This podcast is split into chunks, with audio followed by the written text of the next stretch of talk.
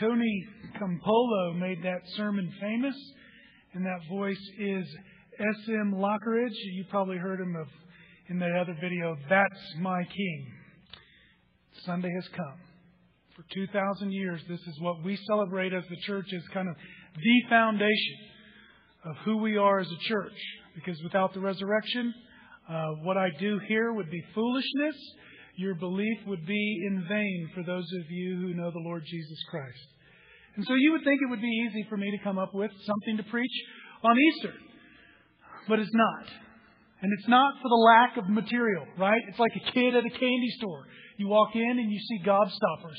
And you think, I could stop there at the gobstoppers. But as you as you keep walking, then you see all the choices of Sour Patch everything. And you keep going and you, you can't choose between the choices of gum and chocolate. And that's what I have. I couldn't choose what to teach. And so Sunday, last week, I prayed and started thinking around, uh, the working around the house, thinking about a few things. Nothing. Monday, more prayer. Looked at what I've done for the past four Easters here. Nothing. And then Tuesday, the Lord led me to two things. Number one, preach the Bible. That's good. It's Eagle Bible Church. We believe that this is God's holy word. And then, reading through the Gospel of Luke again, I came to a passage of Scripture that I thought would be a great passage for us to look at. For some of you, it's going to be review. For some of you, it's going to be new. For all of us, I hope that you see uh, from the Bible, the entire Bible. Yes, we're going to look at the entire Bible this morning. So I know you have lunch plans. I know. You'll be late. We'll be here. It's ten forty-five, one o'clock, two o'clock. Those are when mine are. Um... No, I'm kidding. We're going to try to wrap this thing up within the hour. Not this hour, but within an hour. And we're going to look at the first Bible study post-resurrection. The very first Bible study after the resurrection. Turn with me, if you would, to Luke chapter twenty-four.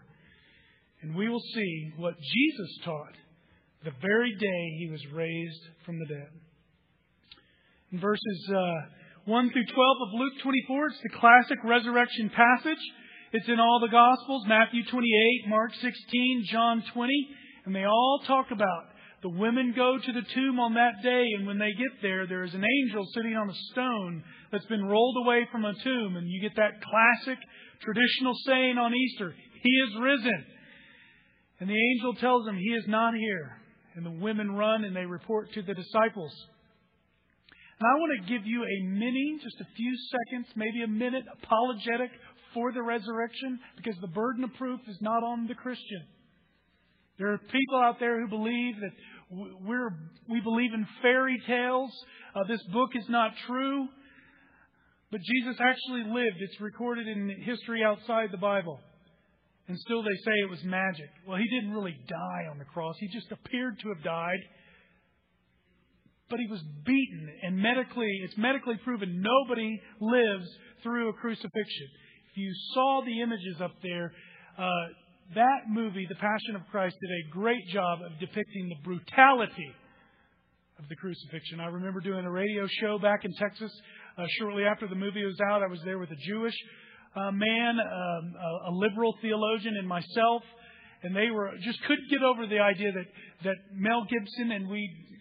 Again, he's got his own shenanigans, but the movie's a good one. Uh, about how he could be so brutal. And they asked me, and I said, because crucifixion is brutal.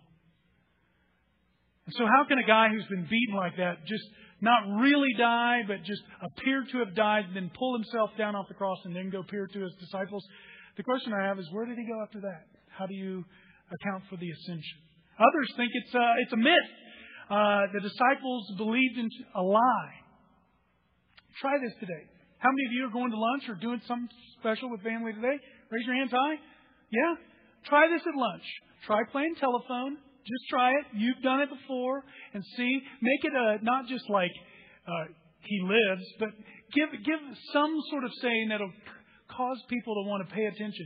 It'll probably get changed. even within your own family.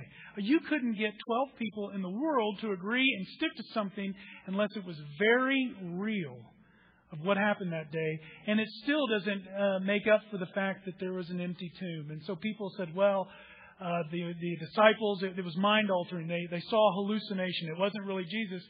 But then you go, well, he could, you could go and take him to the tomb. And if, if they were really hallucinating, you could show them the dead body of Christ. Which leads us to one thing. It is the greatest miracle that ever happened. And we believe it to be true. You can go to, I can go to my aunt's tomb. I can go to my father's tomb. I can go to my grandmother's tomb. You can go to Lenin's tomb. If you've ever been to Red Square, there is no tomb. And if it was falsified, if it was a hallucination, don't you think the people of that time, Pilate in particular, the Jewish Pharisees would have gone and said, oh, no, no, you've missed it. Here he is. And they would have put barricades around it and say, don't promote your false religion. Here he is. It never happened. And so we believe that Jesus lived a perfect life and he died a substitutionary death and that he rose again. And on that very day, he gave the very first Bible study post-resurrection. Look at verse thirteen. That very day, two of them were going to a village named Emmaus, about seven miles from Jerusalem. And they were talking with each other about all these things that had happened. And while they were talking and discussing together, Jesus himself drew near and went with them. But their eyes were kept from recognizing him. Oh, if that is not a great picture of the state of all unbelievers. Unbelievers are smart. Unbelievers are successful. But they're blind. They don't see. Even here, two who believed in Jesus were kept from seeing him. And this should humble us and make us the most compassionate people on the planet. We don't go around yelling at blind people. Don't you see? That's mean. Unbelievers are blind. And Jesus said to them, love this. Now, just for a minute, put yourself on the road to Emmaus. Get there. And Jesus said to them, love this. Probably had his hands in his pockets, right? Think about it. What, what is this conversation that you're holding with each other as you walk? And they stood still looking sad. Then one of them, named Cleopas, answered, are you the only visitor to Jerusalem who does not know the things that have happened in these la- in these days? Love that. Um, Sir, do you not know what's going on? Can you imagine just how hard it is for him to just, I mean, keep from a smirk even? Just kind of, no, tell me. What has happened? And he said to them, what, what things?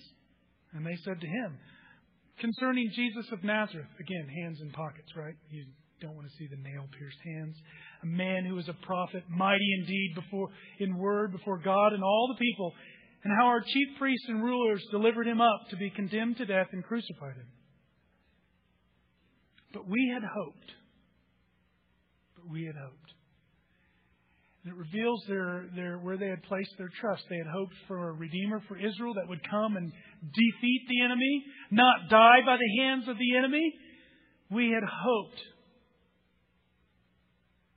that he was the one to redeem Israel. Yes, and besides all this, it is now the third day since these things happened. They had placed their hope in the wrong thing. They had wanted a conquering king, not a king who would die, but they didn't realize it was through his death that he would conquer. They carry on. Moreover, some of the women of our company amazed us. They were at the tomb in early morning, and when they did not find his body, they came back saying that they had even seen a vision of angels who said that he was alive. One of the greatest defenses, circumstantial evidence, obviously, for the resurrection of Jesus Christ is the idea that women were the first to see him, testify him, and people were believing their testimony. Women at that day were looked shunned upon. They were second-class citizens. Who would believe their testimony? And if we were recording it, why would we put it down?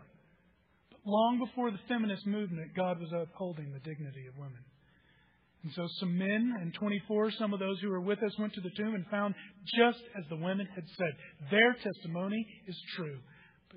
Him they did not see. Now let's slow down here. Now we're coming back to Jesus' words. These are important words. Let's just say for your consideration, your imagination, you had been in a coma for three days.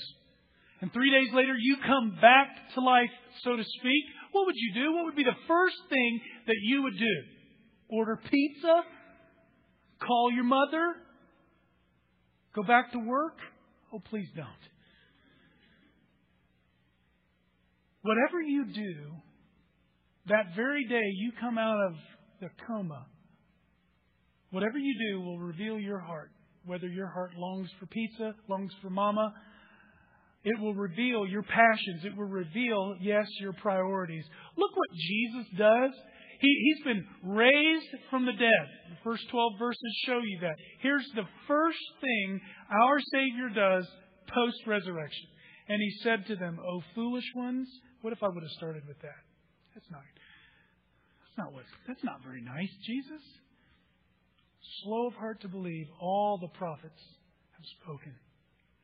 Was it not necessary that Christ should suffer these things and enter into His glory? Wasn't it necessary that suffering comes before the subsequent glories? And look what He did. And beginning with Moses and all the prophets, He interpreted to them in all the Scriptures the things concerning Himself. This is the first Bible study post-resurrection. So that's what we're going to do this morning. That's what we're going to do. So buckle up. Turn back to Genesis one one if you want to follow along. The verses will be on the screen. But we're going to walk through. We're going to go from Genesis one one, and we're going to skip some verses, but we're going to go at a high level through the Old Testament. We're, I'm doing what Jesus did. Now, I did not die for your sins. I did not raise from the dead. But I like His model that the most important thing He saw to do was to teach the people to see Him in all the Bible. So if you're at Genesis one one, we're going to look at the law, we're going to look at the prophets, and then we'll come back to Luke twenty-four. In Genesis one one, it says, "In the beginning, God created the heavens and the earth." And I wonder if Jesus, I'm going to kind of play His role here today, if He would have said something like this. I think I'll have John write something like this. "In the beginning was the Word. And the Word was with God, and the Word was God. He was in the beginning with God." So it shows that there is God the Father. There was someone called the Word.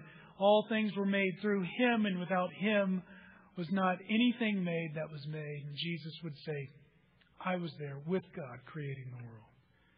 Now if you flip over to Genesis three, starting in verse fourteen, I'll summarize what's gone on here. God in Genesis one created the world spectacular. In Genesis two, He created man and woman special and specific. Man and woman special and specific. And in Genesis three, in the first thirteen verses, if you want to do a closer study, we're not doing that here today, but if you want to know where sin entered the world, why there's pain, why there's war, why there's marital conflict, why there is uh, child rebellion, why there we can't get along. It's right here. It begins with a deceiving conversation where Satan goes in and he places doubt on God's Word. He denies God's authority. He discredits His character. He, he minimizes. He minimizes God's judgment.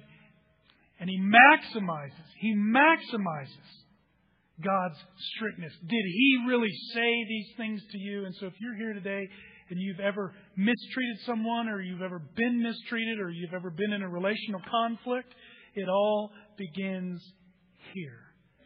And immediately right after that sin, immediately God comes to judge. And we pick it up in verse fourteen. The Lord God had said to the serpent, Revelation twelve nine identifies him as Satan. "Because you, Satan, have done this, cursed are you above all livestock and above all beasts of the field, and on your belly you shall go, and dust you shall eat all the days of your life. And looky here, this is God. I will put enmity between you and the woman, and between your offspring and her offspring." And I love what the N I V says here. "You shall bruise his head, and he shall crush your head." here's the point. From the beginning, Jesus would have said this. You see that idea that Satan would be crushed and, and my head would be bruised? He said that is the first gospel. Somebody would come and have to defeat Satan. And in the midst of defeating Satan, they would be uh, cr- bruised, crushed, broken. And so Jesus says, that's the first gospel. That's me. And he continues on. He says, now, now flip over to Exodus twelve. And I'm not going to walk you through the entire passage of Exodus twelve, but it is the Passover. It is the great Passover. To be saved from death, you had to sprinkle the blood of the Lamb on your doorpost so that death would pass over your house. That is what our Jewish friends practice to, to this day. And if you look in Leviticus sixteen, it's this day of atonement. It's the big day. It's kind of their Easter. It's the day where they all come together as a nation and they sacrifice a goat and they send him into the wilderness to take away the sins of the people. And if you look at Leviticus seventeen eleven, you see just a, an appetizer, an anticipation of Jesus. For the life of the flesh is in the blood, and I've given it for you on the altar to make atonement for your souls. For it is the blood that makes atonement by the life. Jesus might have said to those on the road to Emmaus, I know what I'll do. I'll have the author of Hebrews in the ninth chapter, verse twenty-two, write something like this. Without the shedding of blood, there is no forgiveness of sin. And if you take it all the way back to the garden, Adam and Eve tried to cover themselves with leaves and God would not take their man-made religion. What did he do? He covered them with animal skin, that even then, way back then, something had to die. Here's one you may not have seen before. This is just Jesus, right? Walking through the Old Testament. You, you, you've got Genesis, following that, Exodus, got the Passover. Totally understand Leviticus, all the blood and gore. Numbers? Yeah, Numbers. Look at this. And Yahweh said to Moses, make a fiery serpent and set it on a pole, and everyone who is bitten, when he sees it, shall live. The idea that the people had come out, they had complained against God, they had been bitten by snakes, and then they said, we have sinned. And so God says to Moses, take, take that idea of death, the serpent, put it on a pole, and those who look at it, they don't have to do anything. They just need to look. And he shall live. So Moses made a bronze serpent, set it on a pole, and if the serpent bit anyone, he would look at the bronze serpent and live, not having to do anything, but only trust the word of the Lord and look to what he provided. Amen? And again, I think Jesus would have said to those two, you know John, you've met John, right? Short guy, pretty pretty fast, faster than Peter. He wrote it in his book. I'm serious. It's in there in John twenty. The one, the disciple whom Jesus loved beat Peter to the tomb. I'll turn there and show you. But I'll have John write this, and it has become the most popular verse of the Christian church. And when Moses had lifted up the serpent in the wilderness, Numbers twenty-one, so must the Son of Man be lifted up, that whoever believes in him may have eternal life. And you, you probably heard this one before. I bet we could turn off the screen here. I could shut my Bible and we could all say, for God so loved the world that he gave his only begotten Son, that whoever believes in him should not perish but have eternal life. Numbers twenty-one, John three sixteen. Genesis, Exodus, Leviticus, Numbers. How about Deuteronomy? Deuteronomy eighteen fifteen. The Lord your God will raise up for you a prophet like me, says Moses, from among you, from your brothers. He'll be one of you. It is to him you shall listen. Going on in verse eighteen, I will raise up for them a prophet like you from among their brothers, and I will put my words in his mouth, and he shall speak to them all that I commanded him. And can you see the two on the on the road to Emmaus thinking to herself? And Jesus goes, yeah, that's me. And that, those are your first five books of the law. I'm sure uh, he probably spent more time in each book, walking through different events. Got it. Could have taken him to the burning bush, right? The bur- Bushes don't burn and then and then remain there. You remember I was talking to him and and and and Moses said, "Well, I don't want to go back to the people and say the burning bush told me. Can you tell me your name, please?" He says, "You tell them that I am sent you." And Jesus in the Gospel of John would say, "Before Abraham was, I am." And they knew exactly what he was saying because they picked up stones to kill him. And so in the law, he shows, this is me. This is what this book is about. It's about me. How about the prophets? Isaiah fifty-three. Here's the magnificence of this particular prophecy. It is written eight hundred, eight hundred years before Jesus Christ. eight hundred. Who has believed what he has heard from us? And to whom has the arm of the Lord been revealed? For he grew up before him like a young plant and like a root out of the ground. He had no form or majesty that we should look at him, no beauty that we should desire him. Jesus wasn't G Q. He was despised and rejected by men, a man of sorrows and acquainted with grief. As for the one whom men hide their faces, he was despised, and we esteemed him not. Maybe you're here today and you're a man or woman of sorrows. You're acquainted with grief. You've been despised. Jesus can identify with you. Surely he has borne our griefs and carried our sorrows, yet we esteemed him stricken, smitten by God and afflicted. We looked at him and we said, he's the one who's afflicted. But why? Verse five tells us, but he was pierced eight hundred years, eight hundred years before Jesus. He was pierced.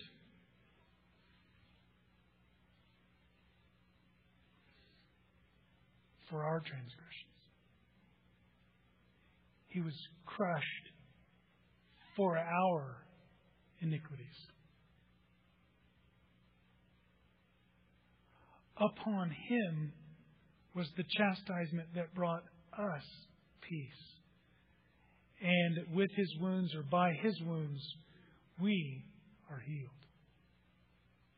He didn't die for anything that he did. In fact, verse six tells us all. If you're following along in your Bible, I would circle that word all. That means all. That means everybody here, everybody here, you three, all those precious little pumpkins, all of them, like sheep have gone astray. All have turned. And he pauses everyone to his own way. The Lord has laid on him the iniquity of us all. And he was oppressed, and he was afflicted, yet he opened not his mouth, and like a lamb that was led to slaughter, and like a sheep that before its shears is silent, so he opened not his mouth. You get the picture if you've seen the movie. He walks, and he doesn't fight it. He knows exactly what he's doing. Later on, he would say, I can take my life. I have the authority to give and take my life. But he goes because he knows what he's doing. By oppression and judgment he was taken away, and as for his generation, who considered that he was cut off out of the land of the living, stricken for the transgression of my people. And they made his grave with the wicked and with the rich man in his death. If you read John, you see Joseph of Arimathea comes, and he takes him down off the cross, and he puts him in a tomb that he purchased, a rich man. And although he had done no violence and there was no deceit in his mouth, yet it was the will of the Lord to crush him. Probably one of the more troubling verses uh, in this passage. It was, in the New American Standard, it was the pleasure of Yahweh to crush him. Pleasure to put him to grief. When his soul makes an offering for guilt, he will see the offspring and he shall prolong his days. The will of the Lord shall prosper in his hand. You mean to tell me God's sovereign plan, he had decided to put his own son on the cross? That's the only way it could have done. Could have happened. Could have been done that way. Sinful man needs to come be reconciled with the holy God. But only a holy God can please a holy God, not sinful man. And so you need someone who is holy and perfect and righteous, who identifies, as was said earlier, with his brothers. And that someone is Jesus. He is not a mere man. He's God become man. And He came. And out of the anguish of his soul, he shall see and be satisfied. Hebrews twelve says, who for the joy set before him, he endured the cross, despising the shame. And now he sits at the right hand of God. And by his knowledge shall the righteous one, my servant, make many to be accounted righteous. That in Christ, Christian, you and I are counted as righteous. In Christ, we are seen as holy. Apart from Christ, we are not. And he shall bear their iniquities. And therefore I will divide a portion with the many, and he shall divide the spoil with the strong, because he poured out his soul to death. He died. He did not swoon on the cross. It wasn't a, a magic trick. He was numbered with the transgressors, one on his right and one on his left. One says, save yourself. The other says, you don't even know what you're talking about. He doesn't need to be up here. And he looks at him and he says, remember me? And he says, today, today, you'll be with me in paradise. Yet he bore the sins of many and makes intercession for the transgressors. And maybe Jesus, once he reads that passage with a little commentary, goes, you guys have met Philip, haven't you? He's a little taller than John, not as fast, but he's going to lead an Ethiopian to me from this passage. Just read it in Acts eight. I mean, he probably wouldn't say Acts eight because, never mind. Carrying on into another prophecy of Isaiah. Isaiah sixty-one. The Spirit of the Lord God is upon me, because the Lord has anointed me to bring good news to the poor. If you have financial struggles, He's got good news for you. He has sent me to bind up the brokenhearted. If you have emotional struggles, Jesus Christ is for you. To proclaim liberty to the captives, opening up the prison to those who are bound. To the afflicted, He comes to release them. To proclaim the year of the Lord's favor, the day of vengeance of our God, to comfort all who mourn. Blessed are those who mourn, for they shall be comforted. Jesus probably looked at the two on the road and He said, did you ever, were you guys around? I don't know if you guys were following me yet, but did you ever remember my first public sermon? I went into the synagogue. They gave me the Isaiah scroll. I unrolled it. I turned to this passage and I said, today, this has been fulfilled in your sight. Some loved me that day. This is good for me. Some loved me that day when He's talking to these two. Some hated me. That's good for preachers to know. Some love and some hate. And then if you were to go into a minor prophet, Zechariah says, awake, O sword, against my shepherd and against the man who stands next to me, declares the Lord of hosts. Strike the shepherd and the sheep will be scattered. You've seen that scene. They all flee from Jesus when the Roman soldiers come. I will turn my hand against the little ones. In Zechariah twelve ten, they look upon me whom they have pierced. And if you turn back to Luke twenty-four, right before you get there in Luke twenty-three, the soldier looks at him and he says, he's looking on the one whom he has pierced. He said, surely this was the Son of God. And so Jesus probably picked other passages. He could have picked Psalm twenty-two. My God, my God. You remember when I cried out, my God, my God, why hast thou forsaken me? Psalm twenty-two to fulfill that psalm. Or I was in the tomb three days and not one day longer, because Psalm sixteen ten says He will not allow His Holy One to see decay. Now back to Luke twenty-four. And so they drew near to the village to which they were going. He acted as if He was going further, but they urged Him strongly, saying, stay with us, for it is towards evening and the day is now far spent. And so He went in and He stayed with them. When He was at table with them, He took the bread and blessed it, blessed and broke it and gave it to them. And their eyes were opened and they recognized Him, and He vanished from their sight.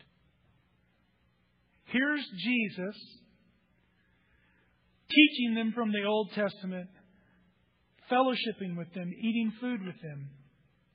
And their eyes are opened. They had been kept from seeing Him. Now they see. My friends, you and I will only see Jesus when God opens our eyes. That has been my prayer all week. that Christian and non-Christian alike would see Christ.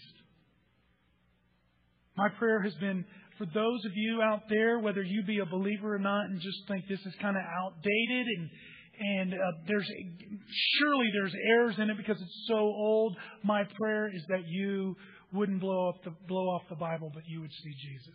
My prayer has been that you would open this up, and from every story that you would see Jesus. My prayer has been that this is not a book about rules, though it contains them. This is not a book about doctrine, though it defines it. This is not a book about religion, though it promotes one.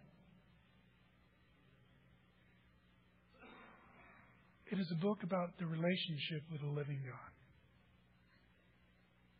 most dramatically seen in the person and work of Jesus Christ.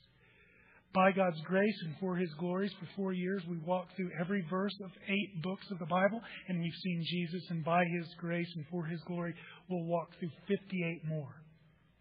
Every verse, and we will see Jesus. That is my prayer for you. If you're not reading the Bible, there are free ones out there. Take one, read it, and see Jesus. And they said to each other, "Did not our hearts burn within us while He talked to us on the road, road, while He opened to us the Scriptures?" That's what should get our heart pumping when we see in the Old Testament. Oh, I see when John says, "Behold the Lamb of God who takes away the sin of the world." That's what Leviticus was about. All of Leviticus, the first seven chapters, was just animal after animal, sacrifice after sacrifice. It was about Jesus. And they tied their emotion to Scripture. And if your heart doesn't get fired up from reading the Word or listening to a sermon, that is my prayer, that you would see Jesus. And so in verse thirty-three, they arose that same hour and returned to Jerusalem, and they found the eleven, those who were with them, and gathered together, saying, "The Lord is risen indeed and has appeared to Simon." And they told what happened on the road and how He is known to them in the breaking of the bread. Now, sometime later, as they were talking about these things, could you imagine Cleopas and the other guy talking and just saying, "This is what we were doing"? He was, he started in Genesis one one. I didn't know when we were leaving. But, but he, it was amazing to me. He kept showing me Him in the Old Testament. I was like, that makes sense. Oh, yes. He showed me events. He showed me prophecies. He showed me titles. Daniel nine, it was, or Daniel seven, it was, the, you know, the, the whole Son of Man thing. And it's like that's all he kept saying when we were around him. "I am the Son of Man, and the Son of Man will do this." It makes sense now. And as they were talking about these things, love this, Jesus Himself stood among them. I don't know how. He just stood among them and He says, "Peace to you." But they were startled and frightened and thought they saw a spirit. Wouldn't you too? If somebody that you know had known had died, you hadn't seen them yet, and all of a sudden they're there and you're like, whoa, whoa, whoa. And you peek out and you're like, oh my goodness, Jesus. But, but I want to show you something here. Don't, don't get blown away by the fact that they miss. Uh, they knew who He was, but they thought He was dead, so they're thinking it's a ghost. But, but look what Jesus did. He rises from the dead. He doesn't get a pizza. He doesn't even go to His family. He takes the first two people that He comes to, and He teaches them the Bible. By the way, that's what we do here at Eagle Bible Church. We teach the Bible. Praise God, right now, Ben, some others are teaching your young pumpkins, some of whom need Jesus, my, one of mine too, the Bible. And look what He does here. He attends a small group meeting. No way. You mean to tell me that Jesus, post-resurrection, uh, prior to the ascension, teaches people the Bible? They, he wants them to see Him in all the Scriptures. And then He goes to a small group? That's what I'm telling you. And look what He says to him. "Why are you troubled? Why do doubts arise in your hearts? Why do you think I'm a ghost? See my hands? I had to keep them in my pockets before. The two on the road, they didn't know who it was. And it is myself. Touch me and see. For spirit does not have flesh and bones, as you see that I have." And when He had said this, He showed him His hands and His feet. And while they, I love this, I love this, while they still disbelieved for joy. That's one of those you, you wrestle with when you first see it. They still disbelieved for joy. The idea that they were still astonished, but they were overwhelmed with joy, overwhelmed with happiness, and were marveling. Do you marvel at the resurrected Jesus? Do you marvel, or is it just kind of an academic exercise? Do you marvel? Are you excited? And, and I love this. Have you anything here to eat? Just rose from the dead. I just spent an hour or so walking to Genesis. I'm hungry. And they gave him a piece of broiled fish, and he took it, and look what he did. It didn't just disappear, and he ate it. Did you catch that? The resurrected Christ. There are cults out there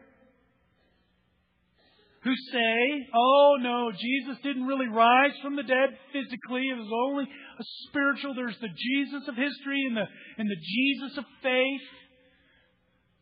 He was a living being. He rose. He had skin. He talked. He breathed. He vanished. Now, I don't understand all the vanishing aspects. Wonder someday if I'll get to do it with you in our resurrected, glorified bodies. Hey, check this out. I don't know. Maybe. But he did. But we get the point. It was a bodily resurrection, and it's an example of our future, that we too will have a glorified body. Praise God. Praise God. Get excited. It's Easter. Jesus not only teaches people the Bible, he not only attends a small group, now he's going to lead it. Then he said to them, "These are my words which I spoke to you while I was with you, that everything written about me in the law of Moses and the prophets and the Psalms must be fulfilled." And you could see the two on the road to Emmaus going, check this out. Then he opened their minds to understand the Scripture. Oh, pray every day. Open the law, open my eyes that I may behold wonderful things from your law. Open my heart, Lord, to see Jesus. And he said to them, thus it is written. And here's what they were missing.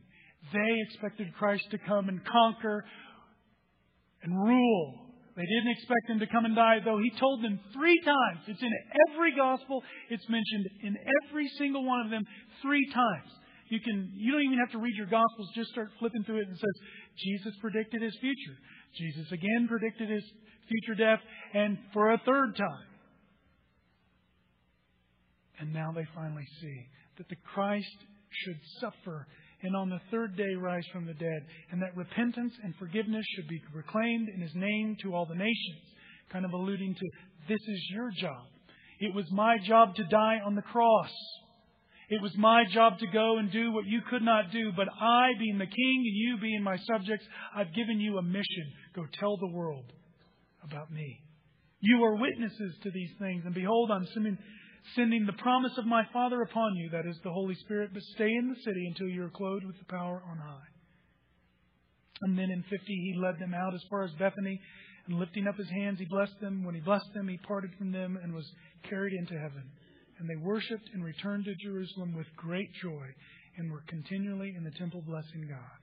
Now, to get a full picture of that, we're going to dip a little bit into the book of Acts. So if you're in Luke twenty-four, you can skip the Gospel of John, though it's a good one. You ought to read it. Go to Acts. We'll look at six through eleven, the first five verses. This is the, the sequel. If you are into shows and movies, you know about sequels, right?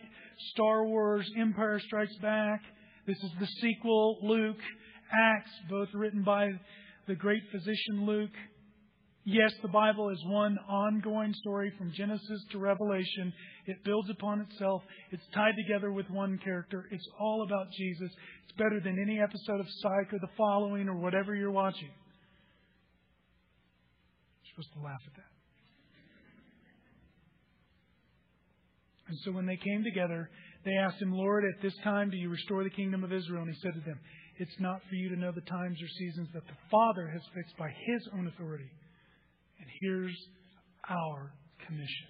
But you will receive power when the Holy Spirit comes upon you, and you will be my witnesses in Jerusalem and in all Judea and Samaria and to the ends of the earth. And when he had said these things, as they were looking on, he was lifted up, and a cloud took him out of their sight. And while they were gazing, can you imagine? Here's not a swoon Jesus who's been beaten and can barely walk, had to have somebody help him carry the cross. but a resurrected Jesus, and they see him going up, and they're gazing into the clouds. And two men who stood by them in white robes, probably the same two, two at the tomb, and said, "Men of Galilee, why do you stand looking into heaven?" Why are, don't, you get it now, right? He's he's the resurrected Christ. He, he's shown you himself. He's appeared to, to Peter, to, to the disciples, and to more than five hundred, and now he's risen. Don't just stand there. This Jesus who was taken up from you into heaven will come in the same way you saw him go to heaven. He's coming back. And so you get from that the first Bible teaching on the first resurrection day ever. And from that you see Jesus' priorities. First things first. He wants everybody to see him in the Bible. He could have, he didn't have to choose to teach people from the Scripture. He could have just said, "Let me just show you how magnificent, how great, and how wonderful I am." But he wanted something where they could all have an objective, third party, everybody could go to it and see Jesus. And then he gathered together with fellow believers. He attends the group. He leads the group. And then he gives them a commission. Go to the world. If you were to see our logo, maybe that's what we're about. See Christ in all the Bible. Gather together in small groups and be the church. And do, join with what Ben wants to do and go out and prosper the city and take Jesus to the culture. Now, you may be thinking, well, that's that's pretty good. I'd never seen the Numbers twenty-one thing. But I'm here today and I'm physically worn down. I'm financially behind. I'm emotionally spent. I'm maritally struggling. I'm paternally don't know what to do. I just, it's tough with the neighbors and it's even tougher with the Can I tell you, because of the resurrection, if you've got a physical ailment, it said he took all your infirmities, all your iniquities, if not immediately, definitely, ultimately. If you are down financially, he says he's going to give you everything you need. And there's wisdom from the Scripture to show you a way out. If you're down emotionally, there's only hope, and it's hope in him. Maybe you've placed your hope in a relationship. Maybe you've placed your hope in succeeding at something. If you're struggling with raising your kids, he was the perfect child. He is an example for your children. Talk to them about him. Struggling with people in your circle of influence, he will give you the power to love them, to love even your enemies. Work isn't good. He was the perfect boss, not in the whole silly slogan on the back of a car, "My boss is a Jewish carpenter." I'm talking that when he says, "You work, work is unto the Lord, knowing you will receive your inheritance in full." It's based on the resurrection. Something's coming. And maybe you're here today and life is good and you've got it all together apart from Jesus, and you know, you're just tipping your hat to the man upstairs. I assure you that if you succeed, you will be arrogant and believe you are the one that did it. And if you fail, you will despair. So what do I have to say about the resurrection this day and what it means for all of us? Easter is a way that we live every day. It is bringing real hope, overflowing from a real relationship, showing the world a real Jesus. We do not deny sin, but we never forget the awesome love of God. In the cross is the answer, is the answer. I leave you with one thousand one hundred eighty-eight more chapters to see. Is the answer to every single human problem. It's in the resurrection. You mean to tell me I can live a victorious life? Yes. You can be free from addiction. Severe addiction. You can be free from just sinful frustration. It may not come immediately. It'll definitely come ultimately We are not a health and wealth church. Victory is yours, and that is where you live. You and I are not fighting for victory. We're fighting from victory. You mean to tell me my hope is secure? Absolutely. Your life is not about your achievements. And if you're here today and you're younger than twenty-one, it is not found in academics. I tried it. It is not found in athletics. Believe it or not, I tried that too. It's not in found in who you know socially. It's not in found in how much you make financially. Tried all that. You mean to tell me your hope is secure because you're in Christ and nothing else? Amen. You mean to tell me that's all you want to live for? Absolutely. And when I've got my eyes focused on Him and not on the storms, and when my eyes are focused on Him, the author and perfecter of my faith, running and laying aside every encumbrance and every sin, the sin of unbelief, when I'm running and doing that, nothing, nothing can take away my hope in Christ. Even the death of your father, even the death of my father. Even the death of your son, not even the death of, not my son, but other people. Because our hope is not in a particular relationship. We grieve, absolutely, but not as those who have no hope, because we believe in the resurrection. I know where I'm going. Do you? I know where I'm going. And I know who wins in the end. I read the end of the book.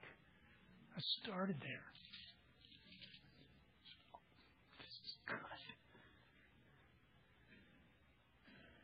So we don't despair death.